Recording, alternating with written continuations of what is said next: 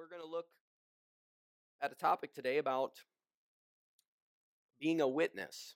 Being a witness. Now, this for me is a little bit different than what I normally do uh, for Sunday school or for Wednesday night. Those of you that have heard me teach before know that I really like instructional teaching. That's predominantly what I like to do. And I mean, I think I've done that forever. And so the last couple weeks in our class, we have went and I've tried to do something that had a little bit more application to it.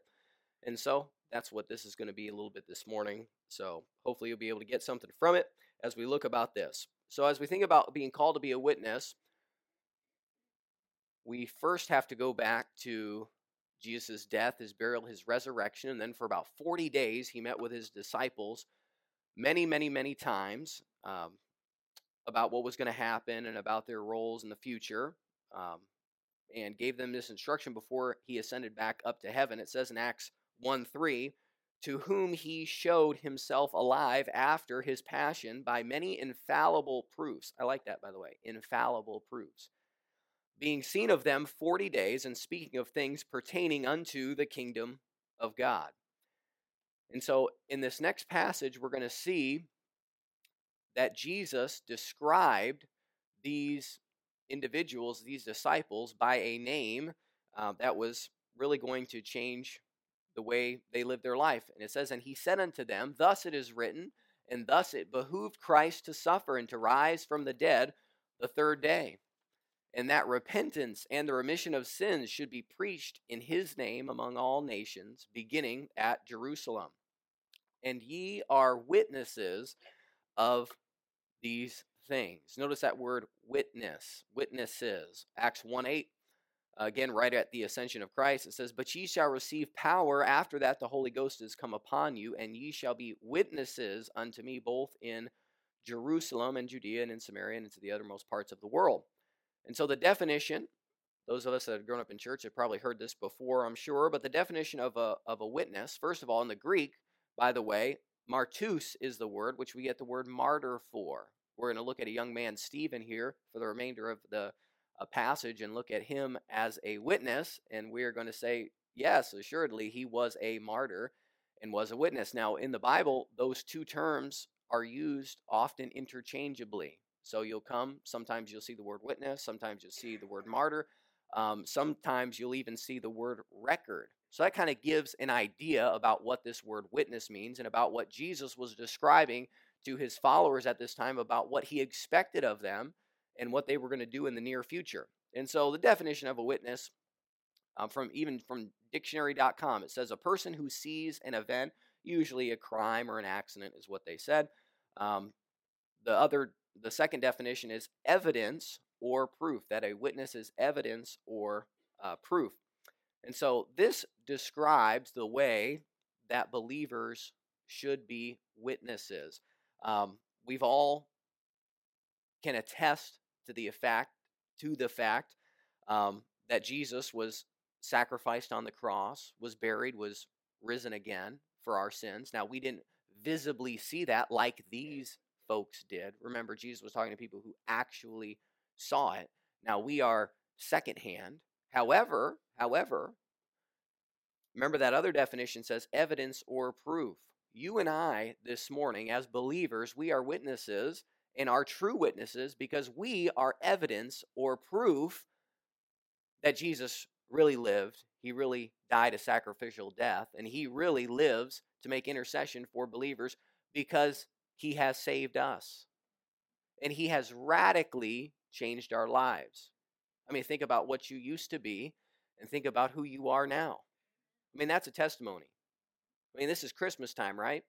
Many of you have probably spent some time with family recently, or maybe will be, um, you know, over till New Year's and so on, and get around family. And I guarantee you, when you go back to see your family, they remember the way you used to be. And by the way, they probably keep pretty good record of it too. but as Christians, our family members, friends, and people, I mean, they should know that there is a drastic difference between we, who we used to be and who we are now. I know that that's true in my life. I know that's true with the friends that I used to hang around. I knew that's true with the classmates I used to have in school. And so uh, we are evidence or proof. We've been saved, and our lives bear evidence that we actually have a relationship with Christ. And so today, as we look at the life of Stephen, we're going to look at three um, three things of Stephen's witness and uh, events surrounding this this circumstance in Acts chapter six and Acts chapter seven, and we're going to be able to learn a few things about witnessing. Well, the character of Stephen, first of all, that's addressed here in Acts chapter 6, verse number 8. It says that he was full of faith, full of faith. And Stephen, full of faith and power, did great wonders and miracles among the people. Now, leading up to this passage in the first part of the book of Acts, we have the apostles who they had become so busy caring for other people that they were neglecting, caring for the widows, that they had neglected um, studying the scriptures and praying and seeking God um, to be able to feed the flock of God. And so they elected um, deacons. And so Stephen happened to be one of them. And one of the qualifications that they had to be uh, full of faith, filled with the Spirit. And Stephen was one of these people. So that story from there kind of rolls on, and we um, see Stephen here that he was full of faith. And so our witness must have a foundation of Christ like character if we're going to be um, effective. And so there are specific traits that we see here that Stephen possessed that it's essential for us if we are going to be an effective witness and be the witness that God has called us to be. These things ought to be resembled in our life if we're going to have the effect that we should. He was full of faith. Do you have faith? What I mean by faith is, I don't just mean, do you have faith that Jesus died for your sins, was buried, and rose again? Do you have faith that you're going to uh, see Jesus face to face one day? I'm not just talking about that. I'm talking about do you have faith as a witness? That's a totally different question. I can't say 100% all the time that I have faith as a, as a witness. I'm being transparent with you. I think if we all think about that. We all don't have faith as a witness. And so people who lack faith in witnessing, they conclude many times that God cannot use them to be a witness. Or that's just for those other Christians. That's just for the preacher. That's just for the Sunday school teachers and the bus people. That's for them. God could never really use me to do it. Or they say, well, I believe God could could use me to do it, but I don't think people are going to listen and nothing's really going to happen because of it. Hebrews 11:6 says, "But without faith it is impossible to please him." Without faith it's impossible to please him. Have faith that God can use you. In Hebrews 11:6, uh, the chapter there is referred to as the hall of faith and we can go through and look at I mean, I think it's roughly 17 names or so of individuals throughout the Bible that had faith and had faith in all different areas and different circumstances. And so it is essential that if we're really going to change the world, if our witness is really going to matter, we're going to have to have faith that God can use us and also that people are going to hear. I still have faith um, that what you said, the fields are white unto harvest. I know here in America, maybe the thing, the, the days are maybe getting darker. Maybe people are becoming uh, not as receptive. But I know that there's still people out there who need to be saved. I mean, bus folks, there's people out there who's kids out there who still need to be saved, who still need to be picked up on the church bus. I mean, let's have some faith that there are people out there who still need the Lord and that are going to respond. I believe it. But regardless, even if that doesn't happen, and if people don't get saved, I'm still having faith in what Jesus told us to do about being a witness. We're going to see here in Stephen's case, right here, those of you that know the story know that the crowd didn't really respond too well to Stephen's witness. But regardless, he was full of faith about what God had called him to do. And so, um, let's let's go on for time's sake. He was also he was full of power. That same verse there it says, "And Stephen, full of faith and power, did wonders and miracles among the people." And so at this time, God had given these individuals um, some special gifts and different things, healing people, uh, speaking in tongues, and many of those things. Uh, it was a jump start. You said, why, why did they all have those sign gifts back then? Well, it was a way that God used them and used those gifts to jumpstart Christianity in the world. I mean, you're talking about this message had to be taken from Jerusalem to every part of the world. We get over, I believe it's Acts uh, chapter 17, and we see that they turn the world upside down for Christ. Well, God gave them special enabling uh, to be able to do that. So Stephen here in this instance caught the attention of people because he was had a lot of faith. They could see it on him. He had power because he was speaking of God, and he had performed these miracles and wonders, which was getting people's attention. So a debate here was heating up, and these Jews that Stephen was speaking to, they did not want to believe uh, that Jesus was the Messiah. They did not want to accept the fact that they had killed God in the flesh. And so it was getting very hot, very heated here. And so Stephen here, he was full of power. He definitely combined what he knew of the Old Testament, because we're going to see here in the next couple verses about how he gives um, instance after instance throughout Israel's history um, to actually cause conviction to these Jews. And so he used what he knew of the Bible and combined that with his faith in God and allowed God to use him. And we see that, I mean, he really, we're going to see how he ended up convicting them in a moment of their sin. And so, um, in this instance, he became unstoppable. He became unstoppable. They were not able um, to resist the wisdom that he spoke of. It says here he had irresistible wisdom. Acts 6:10 and they were not able to resist the wisdom and the spirit by which he spake. Um, he became unstoppable. I honestly believe that Christians who know the Bible, and I'm not talking about know the Bible perfectly. Um, I don't have, I mean, even half the answers to every question that someone could possibly pose about the Bible. Um, you know, I think people can study the Bible their entire life, and you're not going to grasp it. You're not going to um, attain it. When I was in um, when I was in high school, I had a basketball coach, and you know, high school kids, we know everything. And this uh, basketball coach, you know, after we were trying to act like we knew how to play basketball, he brings us over and he grabs a basketball and he takes a Sharpie marker. And those of you that are familiar with basketballs know that they have about a billion little dimples all over them. And he takes a Sharpie marker and he puts a dot on one of those little dimples. And he said, You see that little black dot there? He said, That's how much you know about basketball. he said, You see all these other dimples? That's how much I know about basketball. We got the point the whole team, we got the point. That's how I feel about the Bible sometimes.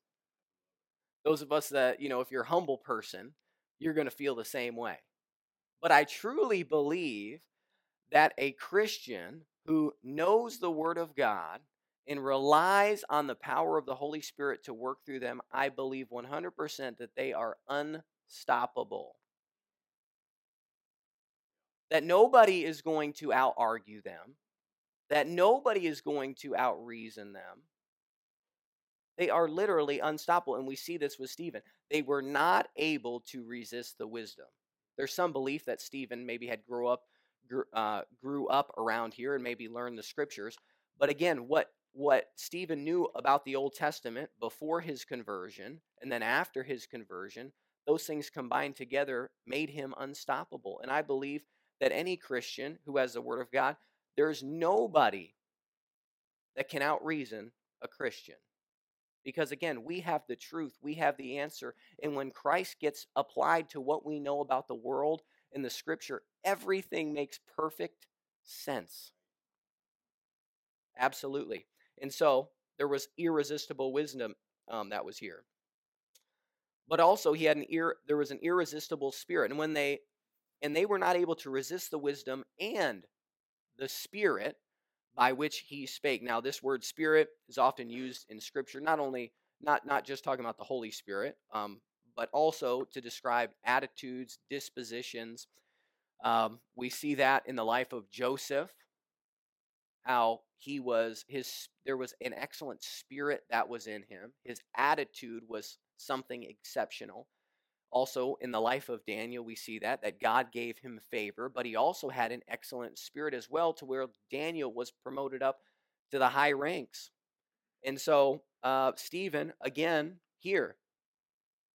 And even though he was facing and about to face some accusations to the crowd, it, this was a hostile environment that he was in, he still had an excellent temperament, an, ex, an excellent attitude in this circumstance, um, even though these people were hostile to him.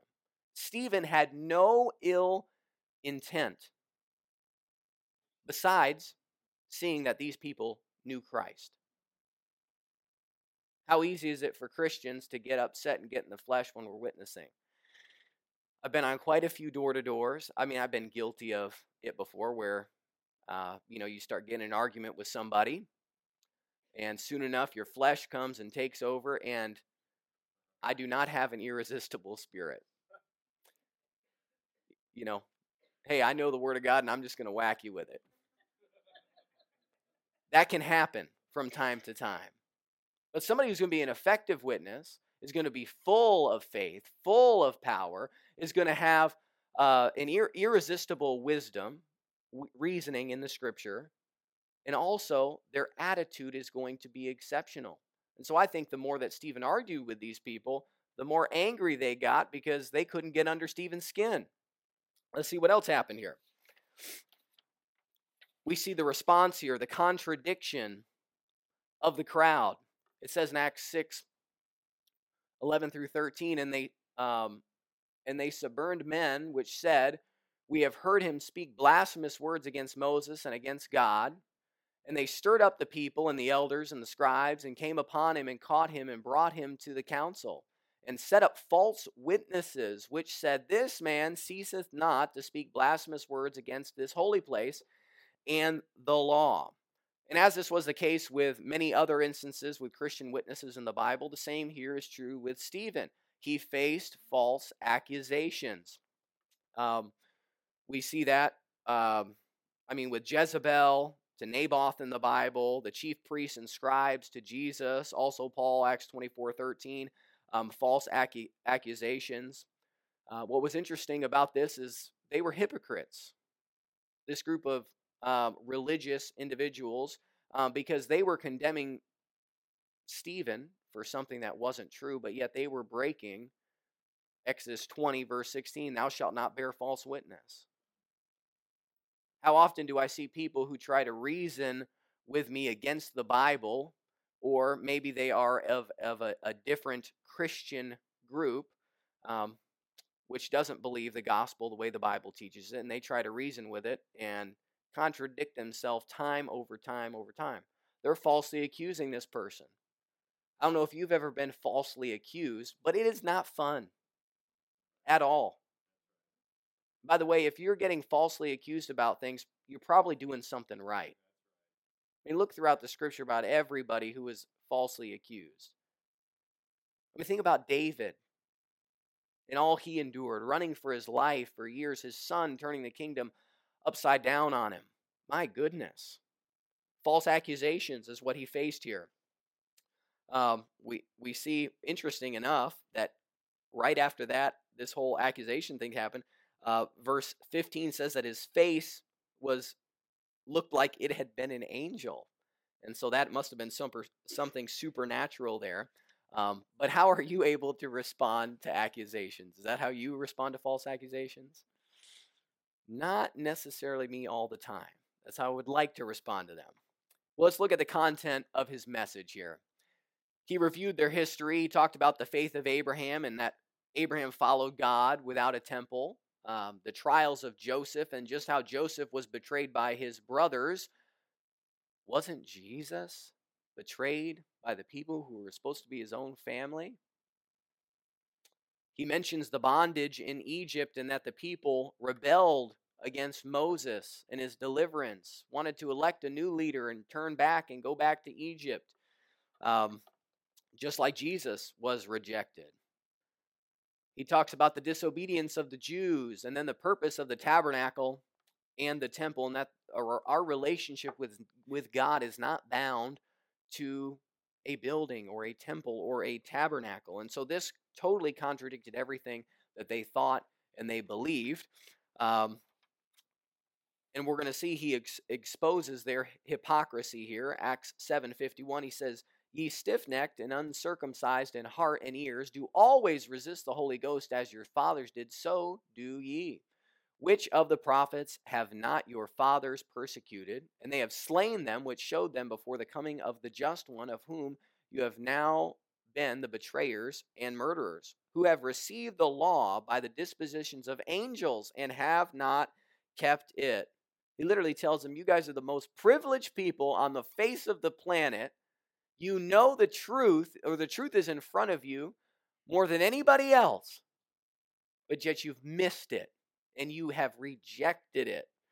And with very strong words, he addresses their hypocrisy. Now, again, we know his disposition and we know his attitude. It's one of love and it's one of compassion, but yet he does not let them slide on their sin. That's something that Christians, the new Christians today, I may even say this, the millennial Christians, especially today, they just want to not say anything bad. It'd be nice if we never had to say anything bad. It'd be nice if I never had to tell anybody, hey, that's wrong, that's wicked, God's not pleased. I would love not to be able to do that. But the problem is, if we really love people, we're going to tell them the truth. Stephen, even though in the face of these individuals who were who hated him, he still had a love and compassion and did not shy away from the truth. And as you know, it cost him um, everything. This Christmas, by the way, and in the holiday season here, you know, there's probably going to be some conversations that we have with family members that aren't going to be fun. Because sometimes we know them certain family members, they say things that just don't line up with the way it really is. And, you know, we got to stand up for what's right and what's true.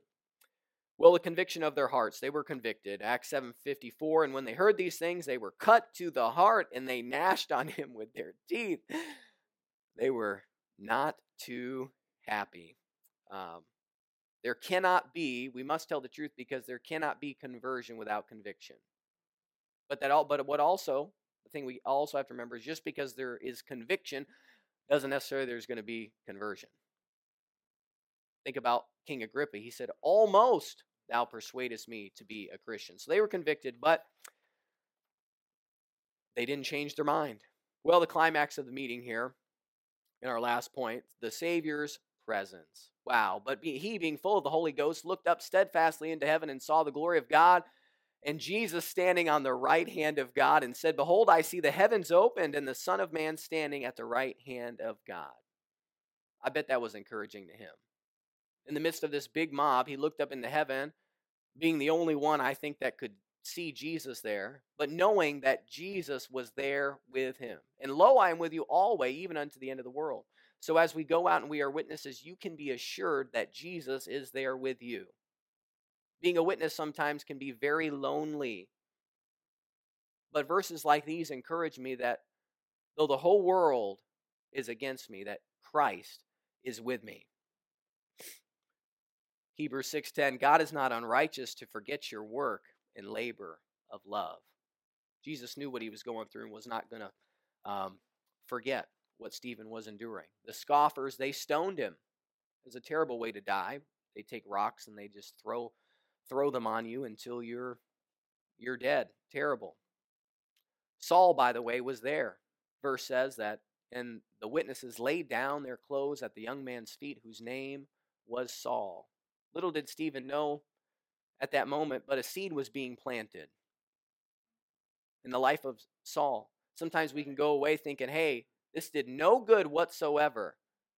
But look how God used Saul in the future. And no doubt Stephen was part of that. Stephen suffered, of course. Of course he did. But it was worth it. What a privilege it was for him to be able to suffer the way he did for the Lord. He kneeled down And he cried with a loud voice, said, Lord, lay not the sin to their charge. And when he had said this, he fell asleep. I love that statement the most out of the entire passage. He cried with a loud voice, Lord, lay not this sin upon their charge. How many times do I witness and people just totally reject it?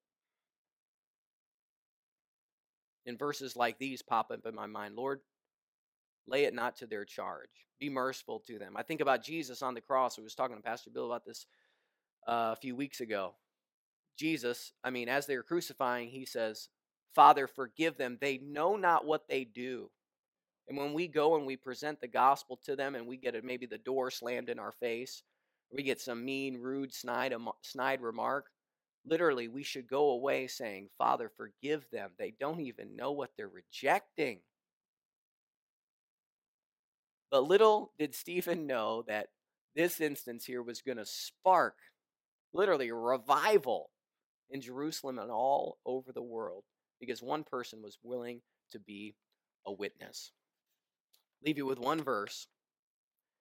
Luke 19:10 says, "For the Son of man is come to seek and to save that which was lost." We are called to be a witness. Will you answer it? I hope you will. Let's pray. Lord, thank you for a few moments to look into your word. Uh, thank you for Christmas as we celebrate your birth um, and we look back at how you had the whole thing orchestrated from the foundation of the world that you were going to come and save your people from their sins. We thank you for it in Jesus' name. If you would like to know more about the Lord Jesus Christ, you may contact us at the church website, gospelbaptistchurch.com, or you can go to Facebook and type in Gospel Baptist Church, Bonita Springs, Florida. Also, you could call the church office at 239 947 1285. Thank you, and God bless.